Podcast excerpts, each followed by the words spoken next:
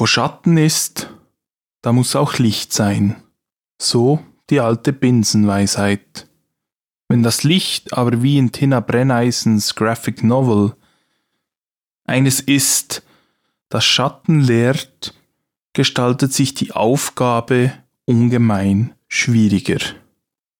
Berührend und brutal ehrlich erzählt Tina Brenneisen vom Wiederfinden des Lichts und dem Überwinden leerer Schatten. Ihr hört den Bookaset Podcast. Buchentdeckungen aus unabhängigen Verlagen. Heute das Licht, das Schatten lehrt von Tina Brenneisen. Mein Name ist Nick Lüthi.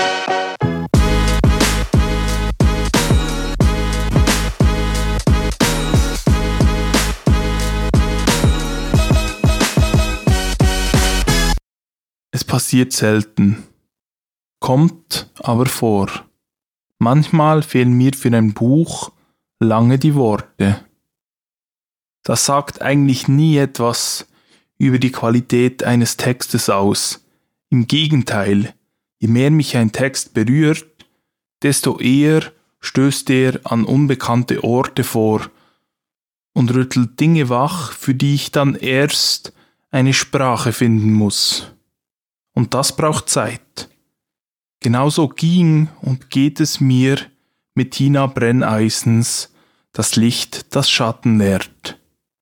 Schonungslos offen und stellenweise schon fast auf brutale Art und Weise unbeschönigt, wie könnte man auch anders, verarbeitet Tina Brenneisen in diesem Graphic Novel die Totgeburt ihres Sohnes. Tini und ihrem Freund Fritzemann wird im Spital das eigene tote Kind in die Arme gelegt. Ein Abschied, bevor es je zu einer Begrüßung gekommen ist. Die folgenden Wochen und Monate verkriechen sich die beiden in der eigenen Wohnung. So gut es halt geht. Jeden sozialen Kontakt versuchen sie zu vermeiden. Denn wie soll man den Nachbarn und Bekannten erklären, dass man aus dem Spital nicht mit einem Kind, sondern nur mit einer Sporttasche zurückgekehrt ist. Wie soll man mit den eigenen Gefühlen klarkommen, dem eigenen Körper, der nicht sachgemäß funktioniert hat? Wie zur Hölle soll man all das verkraften, wenn selbst dem Priester nur Tränen und keine Worte mehr zufallen? Tina Brenneisen hat aus diesem schrecklichen Ereignis eine tiefschürfende Graphic Novel geschaffen. An einer Stelle heißt es da etwa, Weißt du, was am schlimmsten ist? Die ganze Liebe, die jetzt unkontrolliert aus mir rausfließt und einfach so ins Leere läuft. Die Erzählung ist unglaublich nah an Ich-Erzählerin Tini und folgt einem klassischen Modus der Literatur. Sie stiftet Erkenntnis. Stellenweise ist diese Erkenntnis so brutal ehrlich, dass ich das Buch zur Seite legen musste und den Inhalt sacken lassen. Das Buch funktioniert auch so gut, weil es gerade kein Roman ist, eben nicht nur aus Text besteht, denn immer dann, wenn Worte den Gefühlen, Gedanken und Geschehnissen nicht mehr Rechnung tragen können, vermitteln die Bilder. Brenneisens Zeichnungen haben eine gewisse Unförmigkeit, die ganz bewusst den Emotionen der Protagonistin folgt. Tini wird dann plötzlich ganz klein.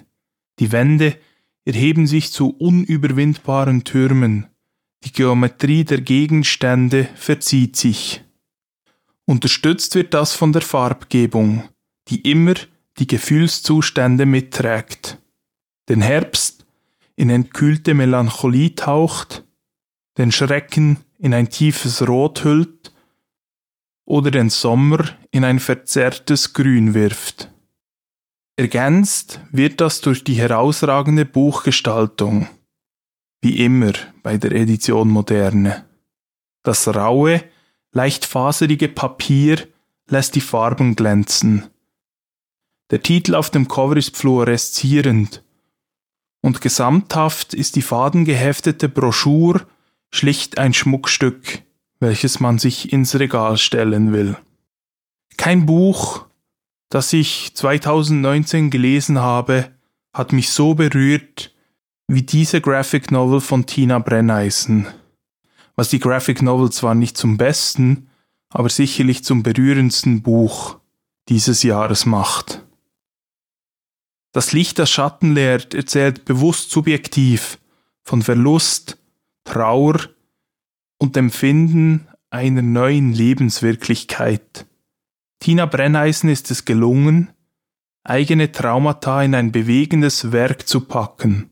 Dies geschieht ohne falschen Pathos und ohne Dramatisierung und erzählt davon, was mit einem passiert, wenn man das eigene Kind noch vor der Geburt verliert.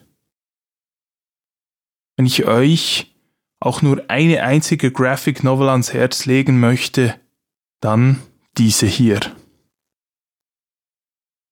Das Licht, das Schatten lehrt von Tina Brenneisen hat 240 Seiten, erschienen in der Edition Moderne.